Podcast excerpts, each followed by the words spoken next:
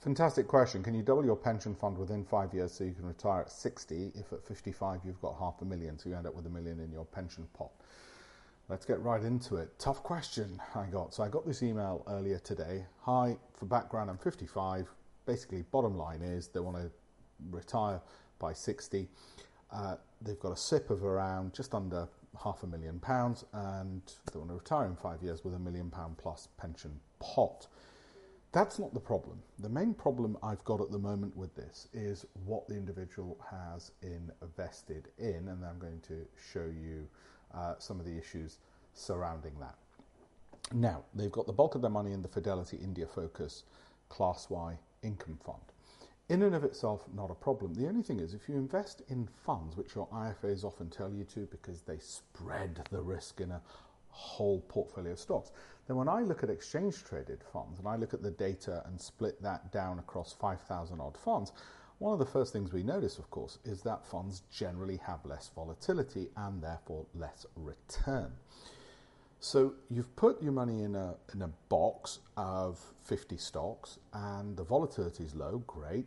Your IFA loves that because the chances of you getting any shocks is limited and IFAs don't like to give their clients shocks, which all seems well and good, but your chances of getting the kind of returns you're looking for are limited. And the reason being this most of the India funds over the last six months did about 10%, okay, roughly give or take, despite it being a rather good year for the broader index.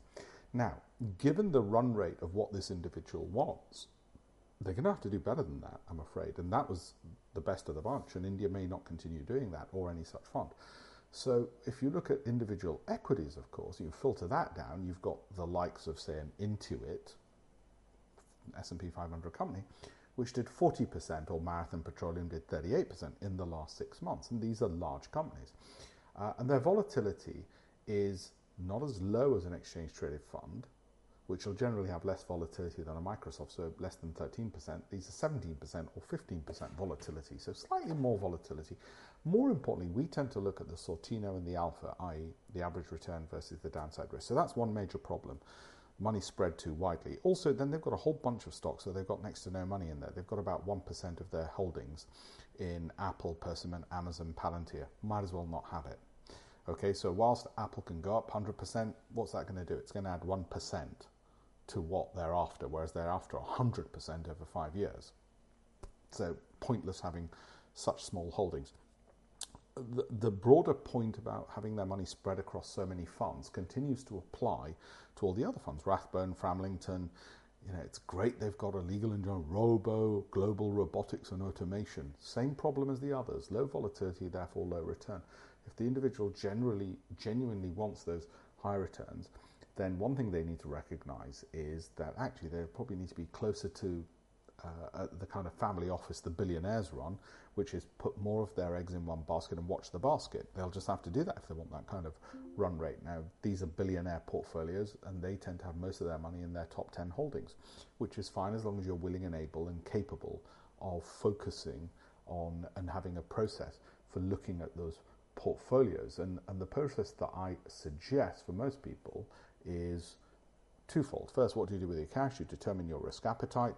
Currently, you know, on a scale of zero to 10, currently I'm at the seven mark, which means they're mainly stocks which are through my filtered list, volatility under 20%, some of my quality picks, and mainly S&P 500 cherry picked. What does that mean? Well, you go through 10,000 equities and then you've got the value box tick, the growth box, the income box, cash return on capital invested, invest, uh, formula invented by Deutsche Bank, used by Goldman Sachs Wealth Management because companies in the top quartile by CROCI cash return on capital invested generally produce 30% per annum. Not every company, not every year, but as an average, uh, as a group, as a collective. So we want to tick that box at least. And then you want your Sortino and Alpha, and most companies won't do that.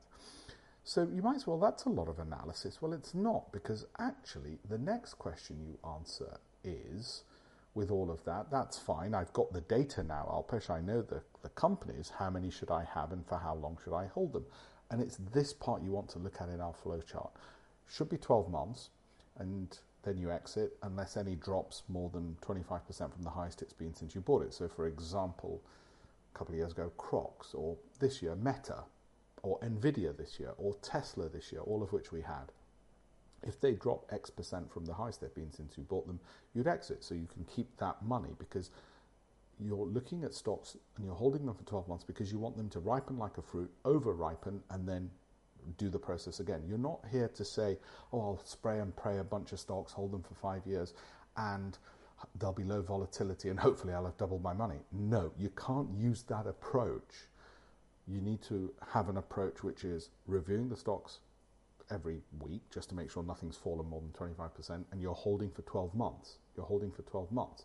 Unless, as I say, something's fallen because it's overripe and it's given you such a strong return. And you're looking at roughly 15 to 20 equities. You saw what the billionaires own. That's the approach. Is it time consuming? Well, actually, no, because you'd monitor the portfolio. It takes about five minutes every week just to make sure nothing's dropped too much. And to select the stocks, well, that's pretty simple. You're making sure these first five columns are all green. If they're not all green, you've not ticked the boxes of value, growth, income, cash flow. And is it worth it? Well, I suggest to you it is worth the effort because that's the difference between doubling and not. You, might say, well, is it possible to double? Well, let's put it this way then. This year, the time I'm speaking, the Nasdaq was up 55% and the S&P 500 up 25%. These funds won't be anywhere near that. Okay?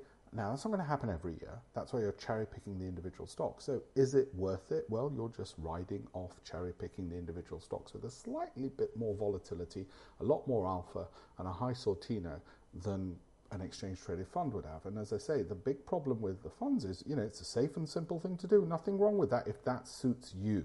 If that suits you. But if it doesn't, the problem with the funds is you're just not hitting at a fast enough run rate. It's like in cricket. You've just got the openers who are just tapping it away. I'm afraid you need the big hitters to come in. It takes a bit more effort. Is it worth it? Well, you decide. Is it worth it? Do you want to double it? Do you want a million in five years? Or do you want 20% in five years, or 10% is probably more likely in five years? That's the way to answer the question. Uh, it's a tough one, it's up to the individual, but uh, I do try and make life very easy for them by giving them the data and the answers. Anyway, I hope you enjoyed that. I hope it wasn't too uh, complicated and intense. I do love answering these emails. So have a look at alpeshpatel.com forward slash links if you'd like a free portfolio review.